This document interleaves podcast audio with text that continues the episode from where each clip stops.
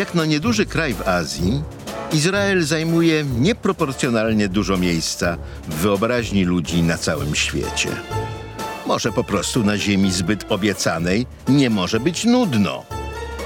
Gdyby można było eksportować historię lub teraźniejszość, to Izrael, jedyny kawałek Bliskiego Wschodu bez ropy naftowej, byłby drugim Kuwejtem. Ja się nazywam Konstanty Gebert i to jest podcast Ziemia Zbyt Obiecana. Mało jest ciekawszych miejsc na ziemi. WKHZ, jak to się mówi po hebrajsku. Tak to jest.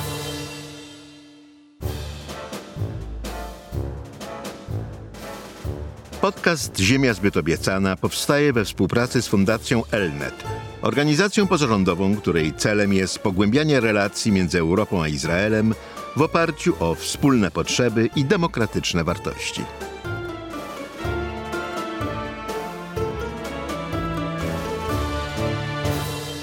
Dzień dobry Państwu. Dzisiaj wita Was wyjątkowo kobiecy głos w podcaście. Nazywam się Ula Rybicka, jestem redaktorką Żydoteki i mam wielką przyjemność porozmawiać z Konstantym Gebertem, autorem podcastu, o jego najnowszej książce Pokój z widokiem na wojnę. Historia Izraela. Dzień dobry. Dzień dobry i bardzo dziękuję, że zgodziła się Pani przyjechać i porozmawiać. Dziękuję za zaproszenie. To jest dla mnie... potrójny zaszczyt, że tak powiem, bo po pierwsze mamy okazję się poznać i porozmawiać, po drugie jestem zaproszona do podcastu, którego jestem fanką i którego słucham. Super, bardzo dziękuję. I po trzecie, Żydoteka też sprawuje patronat medialny nad książką i będę ją polecać, bo jest to książka wyjątkowa i myślę, że jedna z najważniejszych premier tego roku w Polsce. Tematyka Izraela jest nam bliska i bardzo się cieszę, że możemy porozmawiać o jego historii, o współczesności i zachęcić czytelników do spojrzenia na historię Izraela Pana oczami i zniuansowania pewnych problemów, bo czasami w mediach sytuacja w Izraelu i konflikt bliskowschodni są dosyć przedstawiane w sposób... uproszczone, a my możemy poznać współczesność Izraela przez pryzmat historii i różnych paradoksów, o których też Pan wspominał. Na początek mam takie pytanie, bo obchodzimy 75-lecie powstania Izraela. Dla jednych może być to dużo, dla innych mało. A czy Pan sobie wyobraża mapę współczesnego świata bez Izraela? Jak najbardziej. Izrael ma to fundamentalne doświadczenie, że nas naprawdę mogło nie być. Po pierwsze, mogło nas nie być jako narodu. Podjęto wcale udaną próbę i gdyby II wojna światowa potrwała jeszcze kilka lat dłużej, no to pewnie żadne z nas by się nie urodziło i ta rozmowa nie miałaby miejsca. Po drugie, wojna mogła się potoczyć zupełnie inaczej. W Haifie, w okolicach uniwersytetu na Harkar Bel, można jeszcze oglądać okopy. Te okopy zostały wykopane podczas II wojny na wypadek, gdyby Rommel zwyciężył w Afryce. Wtedy, gdyby bitwa pod El Alamein potoczyła się inaczej, to już między El Alamein a Indiami brytyjskimi nie było niczego, co mogłoby Niemców powstrzymać. W ciągu 2-3 tygodni Niemcy byliby w Palestynie, by ją zdobyli. I był taki pomysł, że Harkar Bel stanie się ostatnią żydowską redutą, którą Brytyjczycy będą zaopatrywali z powietrza aż do alianckiej kontrofensywy.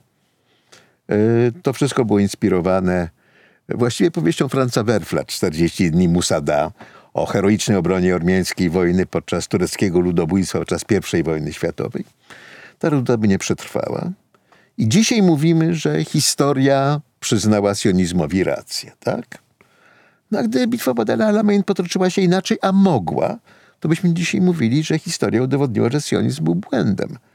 Bo przeżyli Żydzi w Stanach Zjednoczonych, przeżyli w Rosji, no a w Palestynie nie przeżyli, tak?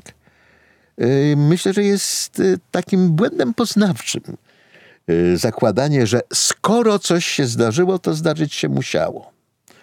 to Hegel nas tym wszystkim zaraził. Tak? Takim przekonaniem, że historia jest racjonalna, czy wręcz teleologiczna, zmierza do jakiegoś celu. Nie, historia robi swoje, a my to próbujemy po fakcie zrozumieć. I często narzucamy takie bardzo proste schematy, takie zwłaszcza, które pozwalają nam poczuć się bezpiecznie. Ale gdyby nawet cała historia II wojny światowej potoczyła się tak, jak się potoczyła, to wcale nie ma pewności, że rzeczywiście doszłoby do zgody mocarstw w kwestii tego, że Izrael powinien powstać. Ta zgoda mocarstw opierała się na dość paskudnych przesłankach. Anglicy chcieli po prostu się pozbyć tej Palestyny, bo wiedzieli, że sobie z tym nie radzą, imperium się im tak sypało, mieli większe zmartwienia. Amerykanie chcieli Izraela, bo się obawiali, że inaczej te setki tysięcy żydowskich ojców z Europy będą jednak się dobijać do drzwi Ameryki, a wtedy jeszcze nie została przyjęta ustawa o imigracji. Ameryka bała się, że przyjadą ci Żydzi i popsują nam nasz przyzwoity, biały, chrześcijański kraj. Sowieci liczyli na to, że Żydzi wzniecą na Bliskim Wschodzie rewolucję komunistyczną. Wszyscy się przeliczyli i z tego wielokrotnego przeliczenia powstała zgoda na to, by Izrael powstał. Ale to, że Izrael powstał, jeszcze nie jest gwarancją tego, że przetrwa. Izrael mógł przegrać wojnę o niepodległość. Amerykanie dawali Izraelczykom 50-50 i to był optymistyczny szacunek. Izrael mógł przegrać wojnę 1967 roku. My ją dzisiaj pamiętamy jako to niesamowite zwycięstwo, od którego wszyscy dostaliśmy zawrotu głowy od sukcesów. Tak? W maju 1967 roku w Tel Awiwie kopano okopy. Znaczy tak tłumaczono, dlaczego trzeba kopać te doły. Kopano zbiorowe groby. I wojna ta mogła się zakończyć arabskim zwycięstwem. I znowu rozmawialibyśmy o Izraelu jako przegranej przygodzie, tak? A dzisiaj jak się rozmawia z Palestyńczykami, to wszyscy powiedzą, krzyżowcy też tutaj dotarli przez morze, założyli sobie swoje państewko, przetrwało 120 lat i upadło. My mamy czas, poczekamy. Więc ważne jest, myślę, że pamiętać, że tego wszystkiego mogło nie być. Że to, że Izrael w ogóle istnieje, to jest kulminacja serii cudów, z których najważniejszym była niesamowita determinacja Żydów, żeby mieć swoje państwo i je obronić. I że historia nikomu nie daje prezentów i niczego nie gwarantuje raz na zawsze. Mhm. Pokoju z widokiem na wojnę porusza pan historię Izraela od początków w zasadzie syjonizmu do współczesności, więc zacznijmy od początku, czyli tego, jak powstawało państwo Izraela. I myślę, że ciekawe dla czytelników jest to, że rozprawia pan się z pewnymi mitami na temat historii powstania, na przykład to, jak Herzl, założyciel, ojciec syjonizmu, budował ideę tegoż i na przykład w których momentach się mylił, a co było trafnymi założeniami syjonizmu, a co zupełnie zostało pominięte w jego idei. Albo na przykład taki częsty mit, może nie tyle mit, co półprawda, że Izrael powstał nie dzięki, ale poprzez zagładę. Jakby pan mógł wytłumaczyć nam te dwa zagadnienia, które wydaje mi się są dosyć często powielane w taki sposób nie do końca prawdziwy. Zacznijmy od tej drugiej kwestii, bo ona jest fundamentalna. Izrael nie powstał dzięki zagładzie czy poprzez zagładzie. Izrael powstał mimo tego, że zagłada zgładziła tych, dla których był budowany. Izrael był budowany jako państwo dla Żydów europejskich. Kiedy Herzl się zorientował, że w dzikiej, barbarzyńskiej Europie nie ma dla nas miejsca. Nikt szczególnie nie myślał wtedy o tych milionach Żydów w krajach arabskich, bo tam nie doświadczali oni antysemityzmu. Żyli absolutnie jako część wieloreligijnych, wieloetnicznych społeczeństw i ani nie aspirowali do tego, żeby emigrować do Eretz Israel, ani nikt im tego nie proponował. Tymczasem Żydzi europejscy zostali wymordowani, natomiast Żydzi z krajów arabskich wygnani. I powstał Izrael zupełnie inny, od początku naznaczony głębokim konfliktem społecznym między założycielami państwa, a tymi, którzy stanowią dzisiaj większość jego ludności.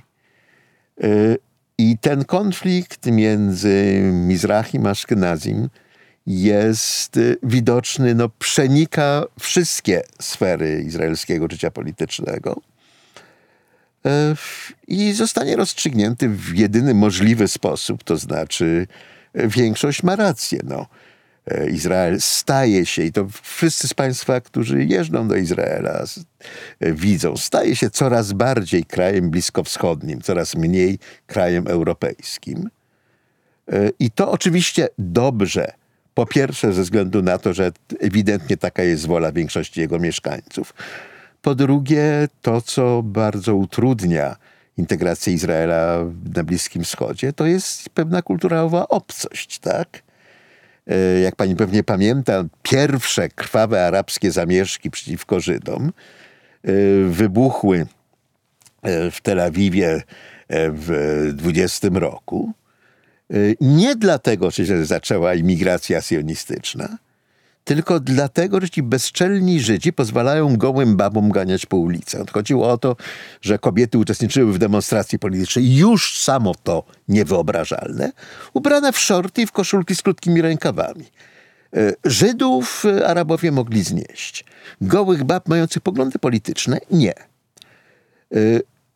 I ten Izrael, który się lewantynizuje, który kulturowo, politycznie zaczyna trochę bardziej przypominać inne państwa regionu, staje się do tych państw regionu łatwiejszy do przyjęcia. Ten pomysł, że Izrael to jest kolejny europejski, kolonialny zamysł, ewidentnie pada w obliczu tej przemiany izraelskiej rzeczywistości. Natomiast, Herzl jest dowodem na to, że można się mylić w 1000 sprawach, jeżeli ma się rację w najważniejszej. I on po pierwszym kongresie sionistycznym zapisał w swoim dzienniku: dzisiaj założyłem państwo żydowskie, najdalej za 50 lat wszyscy przyznają mi rację. Pomylił się o rok. O 1 rok, tak? A proszę pamiętać, że ten sionizm to był sen wariata. Ogromna większość żydowskiej opinii politycznej nie tyle nawet nie była zainteresowana sionizmem, co była mu przeciwna. Religijni byli przeciwni z powodów zasadniczych. Nasza tradycja uczy, że Królestwo Dawidowe zostanie wznowione po przyjściu Mesjasza. A więc sionizm to jest pomysł w optymistycznej wersji na poganianie Pana Boga, a w pesymistycznej na wzruszenie ramionami i powiedzenie, my sobie bez Pana Boga poradzimy. To znaczy bluźnierstwo upostaciowione, tak? Dla Żydów zasymilowanych sionizm był śmiertelnym zagrożeniem dla ich tożsamości. Oni twierdzili, tak, dobrze, my jesteśmy wyznania mozaistycznego. To się bardzo śmiesznie brzmi we wszystkich właściwie językach europejskich. Ale tak, oprócz tego, to jesteśmy Francuzami, Polakami, Albańczykami, Austriakami, wszystko jedno. A sionizm mówi, nie, jesteście Żydami. I właściwie wasze wyznanie nas mniej interesuje. Interesuje nas wasza narodowość, która was do czegoś zobowiązuje. Herzl sobie wyobrażał, że dostanie dla projektu sionistycznego wsparcie od bogatych rodzin żydowskich w Europie. Rothschildowie go pogonili. Rothschild mówi, znaczy pan doktorze Herzl chce mnie przekonać do tego, że ja nie jestem Anglikiem, a lewica żydowska uważała, i słusznie, że ten sionizm to jest dywersyjny manewr, który ma odwrócić uwagę żydowskiego proletariatu od walki o socjalizm tu i teraz razem z proletariatem wszystkich innych narodów i państw. Tak? Jak się odliczy religijnych, zasymilowanych i lewicę, to zostaje bardzo mało. Tak? Więc pomysł, że to bardzo mało będzie miało państwo żydowskie, był pomysłem wariata. I potwierdził się na 120%. Ale oprócz tego Herzl mylił się we wszystkim. Tak? Jak się czyta, zwłaszcza jak się czyta Altneuland, tak? Ten staronowy kraj, tak? Ten opis tego, jak będzie wyglądało państwo żydowskie, to jest Wiedeń nad Jordanem zamiast Dunaju. Jest ewidentne, że językiem, przynajmniej eleganckiej socjety będzie niemiecki. To jest najbardziej cywilizowany język na świecie. Herzl, jak inni zasymilowani Żydzi, gardził jidysz jako żargonem, a hebrajskiego nie znał i nie był zainteresowany. Oczywiście, że niemiecki. Religii w tym Izraelu jest bardzo mało. Nie jest do końca nawet jasne, jak to jest ze świątynią. Znaczy jest jakaś świątynia i tak dalej, ale czy to jest ta świątynia, to nie jest jasne. Jasne jest natomiast, jak pisał Herzl, że wojsko trzymamy w koszarach, a rabinów w synagogach. Znaczy nie będą się tutaj rabinowie wtrącali do polityki. Jest to Izrael, który żyje w absolutnym pokoju ze swoimi arabskimi mieszkańcami, którzy są zachwyceni tym, że Żydzi przybyli i zmodernizowali kraj. I się bardzo dziwią głupim Europejczykom, którzy są antysemitami, podczas kiedy oni, muzułmanie, Arabowie, żyją w znakomitej komitywie z Żydami. To zresztą złudzenie Herzla na początku trochę podpierały fakty. Na konferencji w Wersalu po I wojnie światowej profesor Weizmann wystąpił razem z królem Fajsalem, który mówił, że jest zachwycony, że Żydzi chcą przybywać do jego królestwa i tam inwestować i je rozwijać, i że on ich w ogóle wita z otwartymi ramionami. Rzecz w tym, że nie chcieliśmy przyjeżdżać do królestwa króla Fajsala, tylko chcieliśmy mieć swoje własne państwo, na co już król Fajsal godzić się nie chciał. Jest taki list Gumplowicza do Herzla, gdzie on pisze: i wy chcielibyście państwa, tylko żeby nie kosztowało to ani jednej kropli przelanej krwi. A widział to kto kiedy? Więc w tych wszystkich sprawach Herzl się mylił, ale wystarczyło, że miał rację w sprawie najważniejszej. Rzeczywiście założył państwo żydowskie.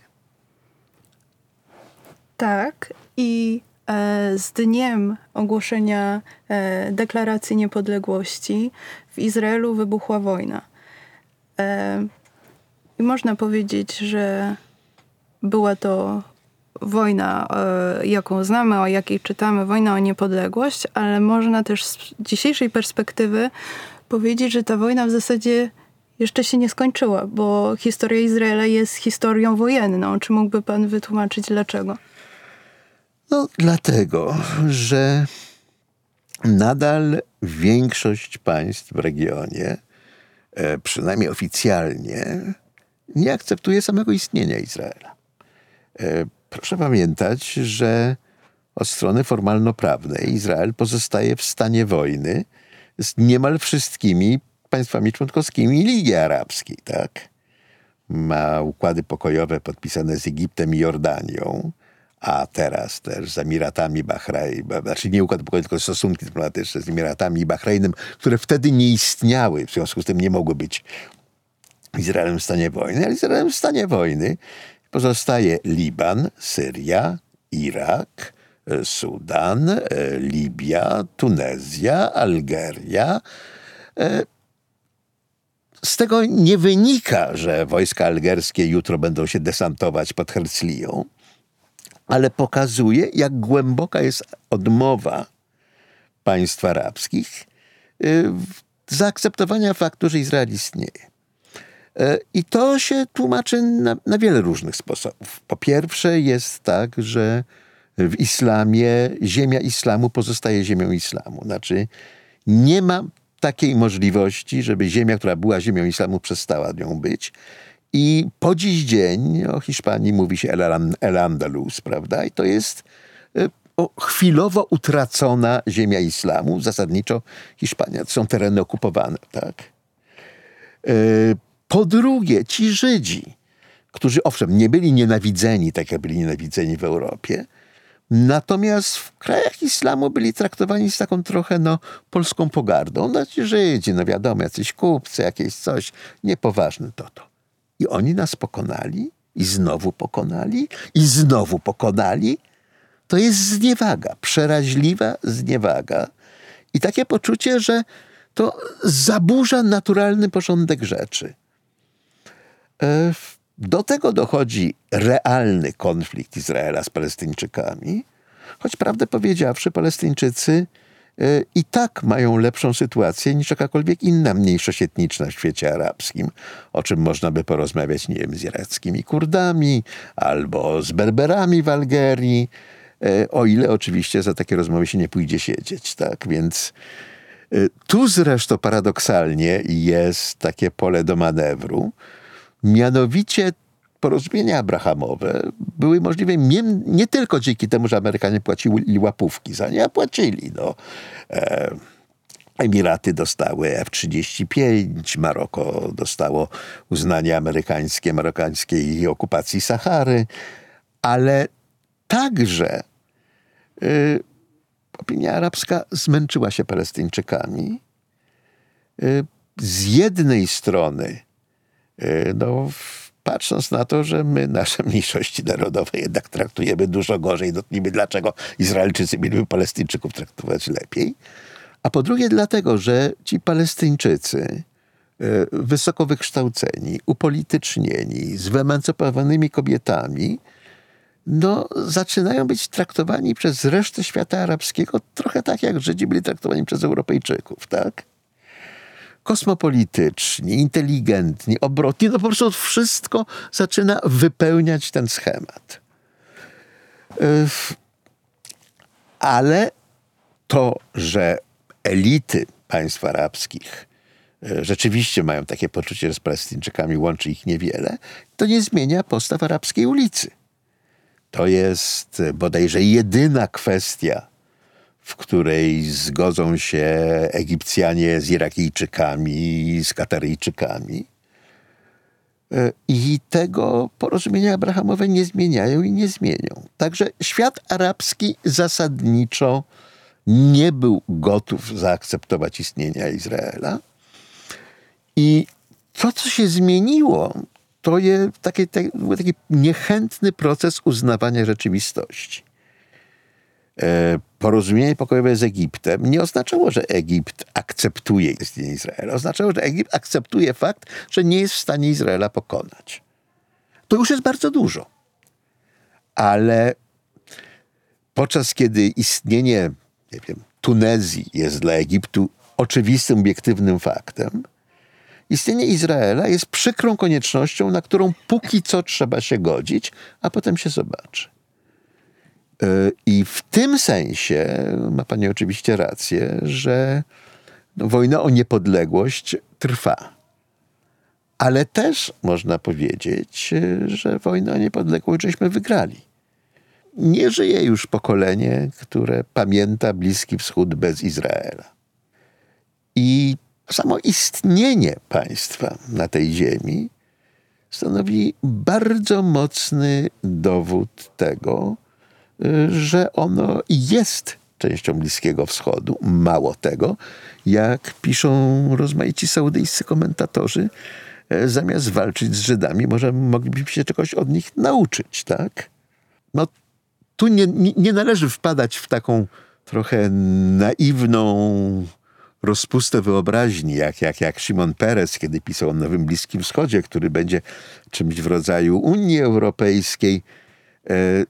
Prorocy mają to do siebie, że formują piękne wizje, ale jak mawia Woody Allen, komentując Izajasza, tak, owszem, jagniątko będzie spało obok lwa, ale się nie wyśpi. Więc, dobra, my nie jesteśmy znowu aż takie jagniątko, ale też wyspać się za bardzo nie możemy.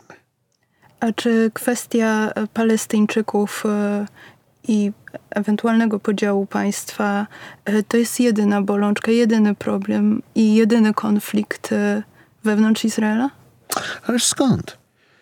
Kwestia palestyńska w pewnym sensie jest przeciwdziała wybuchowi innych konfliktów, bo to jest to, co jednoczy Izraelczyków w sytuacjach kolejnych ostrych konfliktów wewnętrznych, świadomość wspólnego zagrożenia, tak?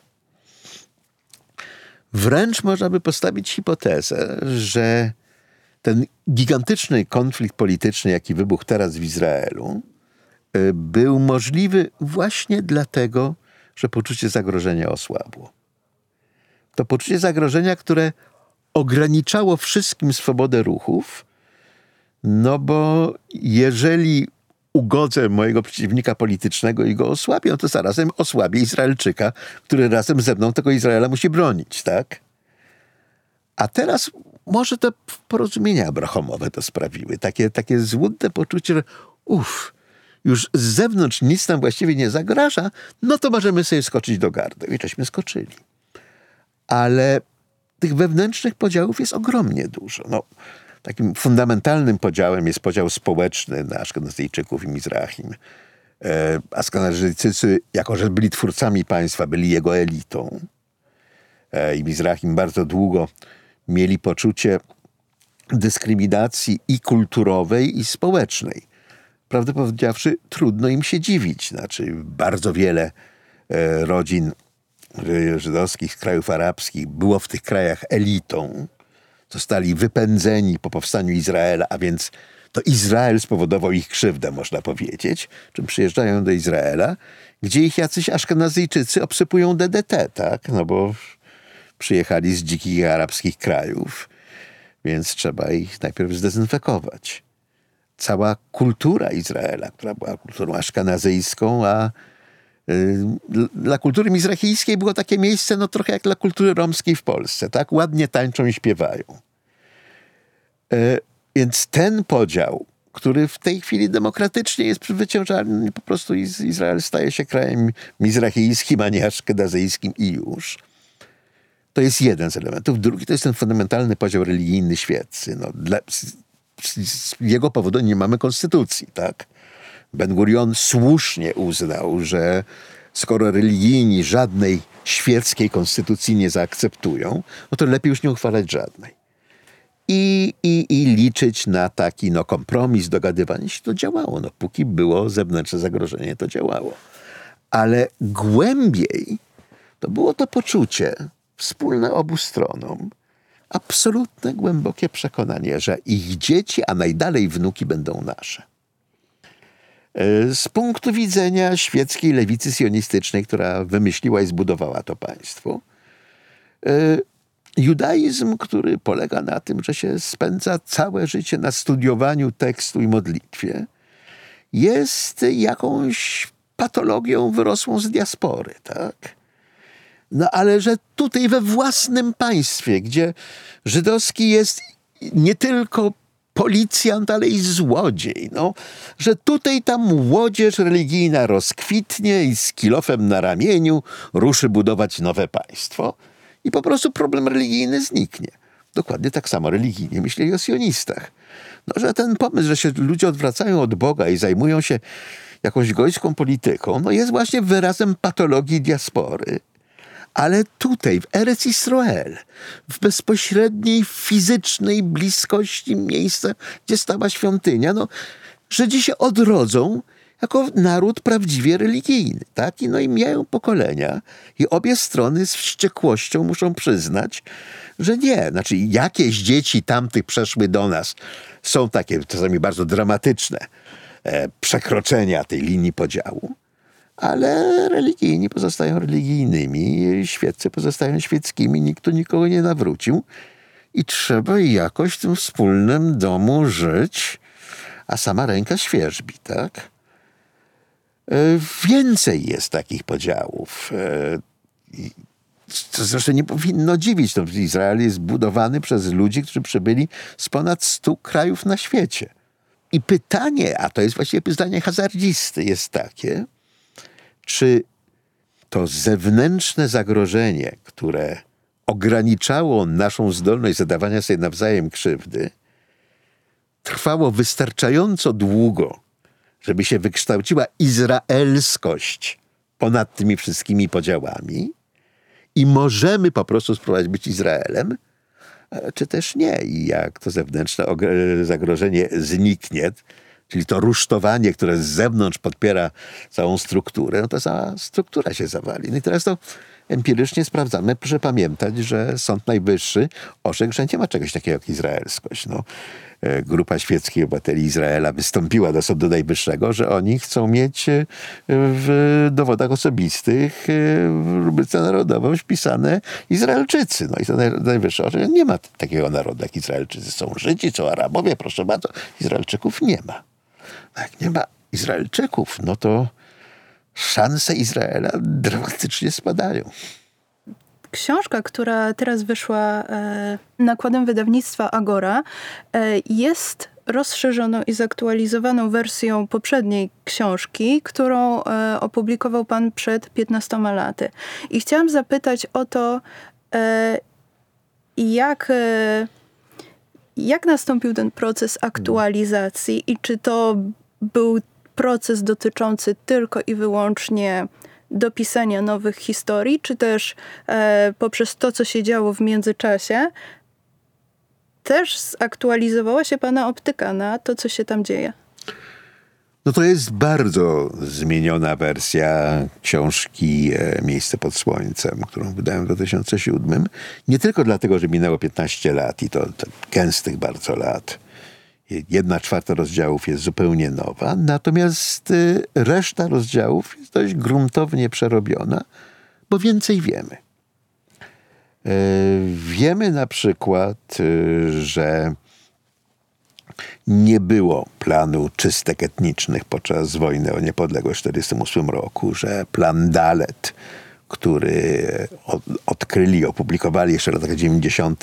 nowi historycy izraelscy, a Moritz, Topsegew, prawda, mówił wyłącznie o tym, że należy uniemożliwić powrót Arabów do tych wiosek, z których był prowadzony ostrzał. To była kwestia militarna. Tam nie było strategii wypędzenia wszystkich Arabów. Ale wiemy też, że Deir Yassin nie był jedyną zbrodnią. W ubiegłym roku na światło dzienne wyszła zbrodnia w Tanturze pod Hajfą. To niby nie powinno dziwić, tak?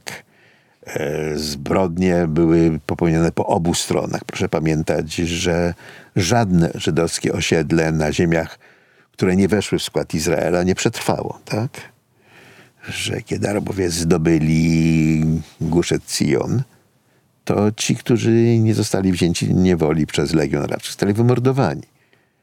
Ale Deir Yassin nie był jedyną żydowską zbrodnią. Była Tantura, być może inne. A także jest sporo dokumentów historycznych, które pokazują tą codzienność zmiany władzy. Jest taka przejmująca seria listów, które arabski urzędnik byłego brytyjskiego Iraqi Petroleum Company z Hajfy pisał do Ben-Guriona, dokumentując krzywdy, jakie mu zadano. Został wyrzucony z mieszkania, tak? Ale przyznano mu jakieś inne mieszkanie. No, z tego mieszkania też właściwie został wyrzucony. I on, który się całe życie wychował w takiej wizji praworządnego świata, on pisze do premiera państwa w takim przekonaniu, że to tak nie może być, prawda? Nie jest możliwe, żeby państwo tolerowało, że jego obywatele są prześladowani. Oczywiście nikt mu nie pomógł i w końcu wyprowadził się z Izraela. Ale dobra, na tle tych wszystkich koszmarów, które się wtedy działo, to, że kogoś wyrzucono z mieszkania, wydaje się małą rzeczą. Ale to, że Izrael to jest takie państwo, w którym można było kogoś wyrzucić z mieszkania i nic, to już jest duża rzecz. Bardzo dużo więcej wiemy właśnie dzięki temu, że izraelscy historycy bardzo mocno pracują w archiwach i kolejne zasoby archiwalne są ujawniane i dowiadujemy się tej nieprzyjemnej części historii Izraela, ale dzięki temu, że społeczeństwo Izraela się od początku wiedziało, że nie byliśmy tylko niewinnymi ofiarami, ale bywaliśmy też zbrodniarzami. O Deir Yassin dzieci się uczą w szkołach, tak? Dzięki temu można te nowe informacje przyjmować. Nie ma patriotycznej histerii, że się znieważa naród żydowski, tylko przyjmuje się, że też tacy byliśmy, a to pewnie znaczy, że też tacy bywamy, więc żebyśmy się nie czuli za bardzo pewni siebie i moralnie słuszni i niepodważalni. To bardzo dobrze robi na zdrowie psychiczne. Taka świadomość, że tak, potrafimy też krzywdzić, a nie tylko być krzywdzeni. I choćby w Turcji, już o Polsce nie wspominając, widać, co się dzieje, kiedy społeczeństwa nie są w stanie tak sobie spojrzeć w lustro i przyznać się, że tak, że oprócz pięknej twarzy miewam też paskudną gębę. Więc to wszystko musiałem uwzględnić. Więcej wychodzi z moich nieprawdopodobnych detali, takich właśnie, które pokazują, jak to, czegośmy zaczęli rozmowę, że historia w ogromnym stopniu zależy od przypadków, tak? Dużo więcej wiemy o tym tajemniczym szpiegu izraelskim w bezpośrednim otoczeniu prezydenta Nassera, który uprzedził Izrael, że wybuchnie wojna Jom Kipur. Natomiast rozmaite, także i biurokratyczne i bezmyślnościowe, że tak powiem, bariery sprawiły, że ta wiadomość przyszła niemal za późno. Tak, to był zięć prezydenta Nassera, który w tajemniczy sposób zginął, wypadłszy ze swojego domu w Londynie, wypadł z balkonu. Ja wiem, że zdarza się, że ludzie wypadają z balkonu, ale dlaczego niemal zawsze są to ludzie, którzy gdyby nie wypadli, to mieliby jeszcze coś do powiedzenia, tak? Więc on alarmuje szefa wywiadu wojskowego, wzywa go do Londynu, tam to właściwie nie chce jechać, może sytuacja jest już napięta, tak? No i spotykają się w mieszkaniu konspiracyjnym w Londynie i generał Zeira zaczyna od tego, żeby gratulować Marwanowi Ashrafowi jego poprzednich informacji, dzięki których udało się uniknąć palestyńskiego zamachu na samolot izraelski w Rzymie. No i tam ten słucha, w końcu mu przerwę, mówi, a może byśmy porozmawiali o wojnie. Wojnie? O jakiej wojnie? No o tej, która wybuchnie jutro.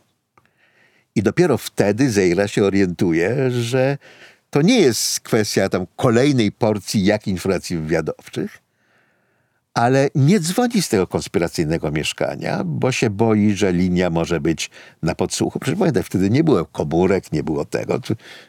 Dzwoniło się po prostu z regularnych telefonów, tyle, że się posługiwało szyfrem. Więc miałem prawie 2 godziny, zanim Zeira po zakończonej rozmowie z Marwanem trafia do konspiracyjnego mieszkania szefa placówki Mossadu w Londynie i stamtąd dzwoni, chociaż akurat ten telefon z całą pewnością wywiad brytyjski znał i miał na podsłuchu. Więc po czym mija kilka godzin, zanim ta wiadomość w końcu dociera do Goldy Meir, tak? No bo tutaj była ostra rywalizacja między Amanem, wywiadem wojskowym, a Mossadem. Były procedury, kogo należy poinformować, a ten poinformuje. To wszystko oczywiście miałoby fundamentalne znaczenie, gdyby Izrael się zdecydował na atak wyprzedzający, ale Golda Meir uważała, że nie mogą sobie na to pozwolić, bo wtedy stracą poparcie Amerykanów. No ale całe godziny mijają między sytuacją, w której dowiadujemy się, że jutro wybuchnie wojna, a momentem, w którym o tym dowiaduje się premier. I to nie jest tylko kwestia tego, że technologia nie była taka rozwinięta. To uczy takiej ogromnej pokory w rozumieniu wydarzeń, kiedy się one dzieją. I uczy czegoś, co mi się zawsze wydawało jest w ogóle podstawą dziennikarstwa. To znaczy, jeżeli o czymkolwiek chcemy pisać, trzeba się dowiedzieć jak najwięcej szczegółów, choćby one były nieważne, tak? Dlatego zawsze mówiłem, że w dziennikarstwie najważniejsze są nogi. To znaczy, żeby umieć wrócić w to miejsce, potem jeszcze raz i sprawdzić. Pisania się człowiek może nauczyć. Chodzenia nie. To się albo ma, albo nie ma. I Nie sposób dzisiaj napisać historii wojny Jom Kipur, jeżeli się nie wie, jaki był stan telefonii w Londynie w 1973 roku, tak? No więc ogromnie dużo jest tego rodzaju detali, które dla mnie są olśniewające, czy dla mnie historia się toczy zawsze z żabiej perspektywy. No i dlatego musiałem włożyć w tę książkę strasznie dużo roboty, żeby ją uwzględnić. W końcu wyszło tego 800 stron, co mi się wydaje jakimś czystym szaleństwem, bo to jest no więcej niż 10 stron na rok, tak? Trochę z przerażeniem myślę, no kto to przeczyta? Ale mój wydawca mówi, że przeczytają i nie przeczytają, to nie wiem, ale kupią, bo chcą wyglądać na taki, czy czytają 800-stronicowe książki. Tego ja nie wiem, ale jest to po prostu wściekle ciekawe. To prawda, 800 stron może na początku przerażać, ale wydaje mi się, że z momentem, kiedy się otworzy pana książkę, czas płynie zupełnie inaczej, bo w książce opisana jest nie tylko historia, ale pan też wplata tam wątki reporterskie ze swoich pobytów w Izraelu. Opisuje pan różne postaci właśnie w sposób reporterski. Te rozdziały historyczne czyta się w zasadzie jak jakiś thriller polityczny albo wojenny. Myślę, że ze swojej perspektywy mogę dodać to, że rzeczywiście można przestudiować historię wojen i można je opisać, ale sukcesem jest je napisać tak, żeby czytelnicy chcieli to czytać i byli żywo zaangażowani w tę historię. Jestem pewna, że tak będzie, bo sama książkę przeczytałam z wypiekami na twarzy i to nie tylko właśnie dlatego, że historia Izraela mnie tak żywo interesuje, ale właśnie sposób opowieści jest bardzo istotny. I wracając do nauki i tej 800-stronnicowości, że się tak wyrażę, jest to niebywały przykład wiedzy, jaką pan posiada na temat Izraela i w ogóle szerszych stosunków politycznych, międzynarodowych, także prawa międzynarodowego, prawa wojennego i tak dalej. I chciałabym, żebyśmy sobie wyobrazili, że zostaje pan na przykład na jeden dzień doradcą premiera Izraela. Premiera jako figury, nie konkretnego premiera, nie konkretnej osoby. Jakiej by pan rady udzielił premierowi, żeby być może następna książka to był Pokój z widokiem na pokój? No po pierwsze chcę zaprotestować przeciwko pani ocenie mojej wiedzy. Ja posożytuję na tych, którzy tą wiedzę mają. Ta książka by nie powstała, gdyby nie dziesiątki książek, które o tym przeczytałem, setki, a może tysiące artykułów, jakaś nieskończona ilość godzin rozmów z ludźmi. Ja stoję na ramionach gigantów, tak? I tylko dzięki temu wystawiam głowę. To jest wiedza, którą zawdzięczam tym, którzy się nią poprzez książki czy bezpośrednio ze mną podzielili. I jest długa lista podziękowań, a tak naprawdę, gdybym chciał wymienić wszystkich, to byłby drugi tom tej książki, tak?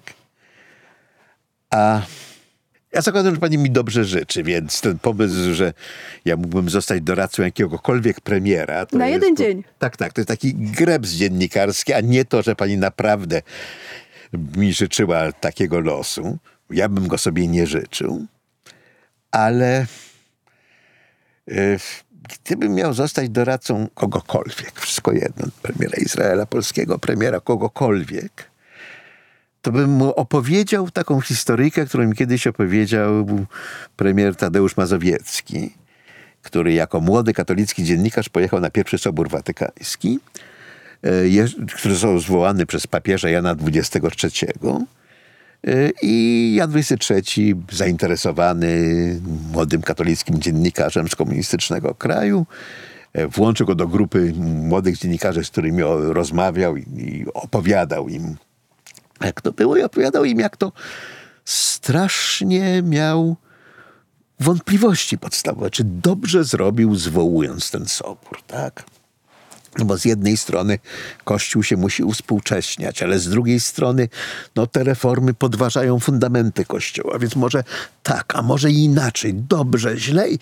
I papież, powiada Mazowiecki, mówił nam, że którejś nocy prostu tak się strasznie tym wszystkim martwił, czy zrobił dobrze, czy zrobił źle, że nie mógł spać. I mówi papież, cytuję Mazowieckiego, no i tak się rzucam po tym łóżku i rzucam, nie mogę zasnąć. I wtedy widzę, jak otwierają się niebiosa i rozlega się głos mówiący: Giovanni, Giovanni, nie traktuj się tak poważnie. Okej, nie będziemy traktować się tak poważnie, więc może, żeby zakończyć naszą rozmowę na bardziej optymistyczną nutę, bo zakładam, że pana związek z Izraelem, pomimo całej wiedzy, jest raczej historią miłosną, a nie historią wojenną. To chciałabym zapytać właśnie o osobistą historię z Izraelem. No ona jest trudna, bo ja jestem z Żydów eskimoskich. Ja po prostu, jak się robi 25 stopni, to przestaje funkcjonować. To nie jest negocjowalne, tak? Ja po prostu wtedy włażę w najbliższą ciemną dziurę i czekam, aż ten koszmar się skończy. W związku z tym sionizm nie jest dla mnie opcją już z samych względów klimatycznych, wszystko inne pomijając. Izraelowi zawdzięczam nieprzyjemne odkrycie, którego dokonałem, ale które mnie bardzo dużo nauczyło. Ja pierwszy raz przyjechałem do Izraela w styczniu 90 roku. No wcześniej to paszportu nie miałem, do Izraela nie można powiedzieć, różne takie. I poleciałem od razu na Stare Miasto, tym bardziej, że mi znajomi mówili, bo akurat był strajk palestyński, że z moją gemmą to lepiej nie. No, oczywiście poleciałem. Spędziłem kilka godzin pod Kotelem i film mi się urwał. To znaczy, ja nie bardzo wiem, co tam się ze mną działo, ale mam parę godzin, z których nie mogę zdać sprawy, tak? Ja jestem człowiekiem wierzącym, ale bardzo mi daleko do mistycyzmu. I z bardzo dużą nieufnością się odnoszę do takich. No ale tak, no. Urwał mi się film pod Kotelem. Nie bardzo wiem, co kto mi wtedy wkładał do głowy, ale włożył skutecznie. Kotel, czyli Ściana Płaczu. Zachodnia ściana. Tak. Zachodnia ściana. Ściana Płaczu to nie jest... Po polsku. To jest po polsku, tak. Mm-hmm. I potem... To było wspaniałe doświadczenie. Potem miałem bardzo zabawne doświadczenie, czy zabawne, bo oczywiście idąc w stronę Jafskiej Bramy się zgubiłem. Tam naprawdę nawet jak się wie dokładnie, gdzie i jak można się zgubić. No, tak był ten strajk palestyński, na każdym rogu stali młodzi ludzie, tak mi się przyglądali takim taksującym wzrokiem, który niestety znam też z Polski, znaczy Żyd czy nie Żyd, tak? Więc ja nerwowo tutaj wyciągam, tu mam plan Jerozolimy w kieszeni, aparat fotograficzny, że ja turysta, ale rzeczywiście czułem się nieswojo. W końcu jakiś chłopaczek arabski się pojawił i mi powiedział, że za 5 szekli to on mnie wyprowadzi. Oto dostałem natychmiast te 5 szekli. I rzeczywiście mnie bardzo przyzwoicie wyprowadził na Jafską Bramę. I tam zobaczyłem pierwszy patrol izraelskiej policji i wtedy się przeraziłem. To jest rok 90. Całe moje doświadczenie z Polski z lat 80. było takie, że tych w mundurach należy się bać. I co z tego, że moja głowa wiedziała, że oni są tam po to, żeby mnie chronić? Moje nogi chciały dać dyla. Więc to było drugie odkrycie. A potem już sobie płaziłem po zachodniej Jerozolimie i rzeczywiście potwierdzam prawdziwość tego zdania w Talmudzie, że kiedy Bóg tworzył piękno, to 9/10 dał Jerozolimie, a reszcie wszechświata.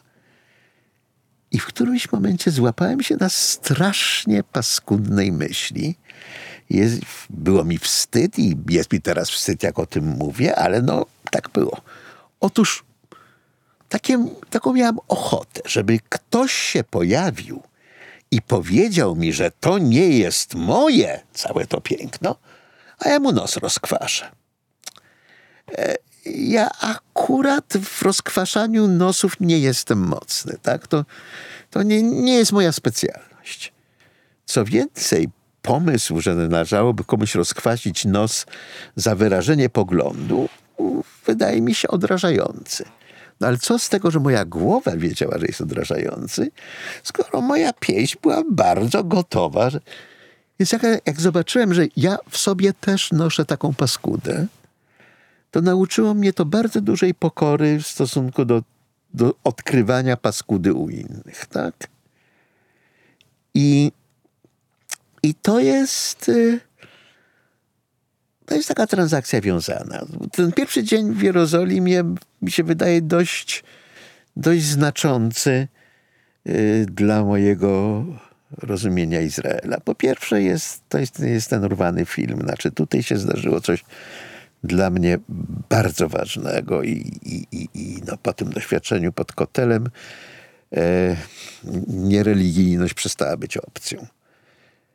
Po drugie, że masy rzeczy nie wiem i mogę głupio o nich myśleć, jak o tych żołnierzach pod Jafską Bramą, przed którymi chciałem uciekać, tak? A po trzecie, żebym nie był taki święty, tak? Że tutaj racja jest po naszej stronie i my reprezentujemy racje moralne. Jak ktoś się z tym nie zgadza, no to po prostu nie zasługuje na polemikę, bo wszyscy mamy w sobie naszą porcję paskudy.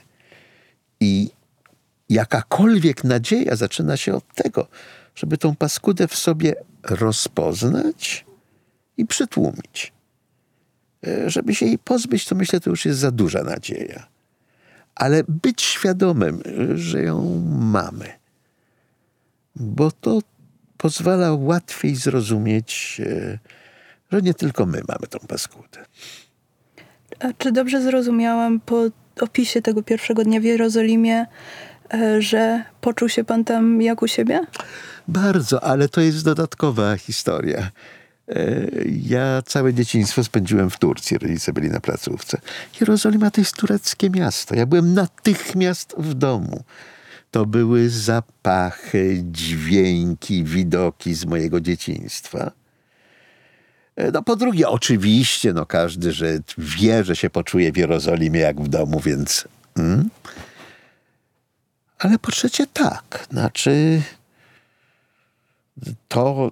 ta paskuda, o której tyle mówiłem, bo mnie zaskoczyła, nie wiedziałem, że mam w sobie coś takiego.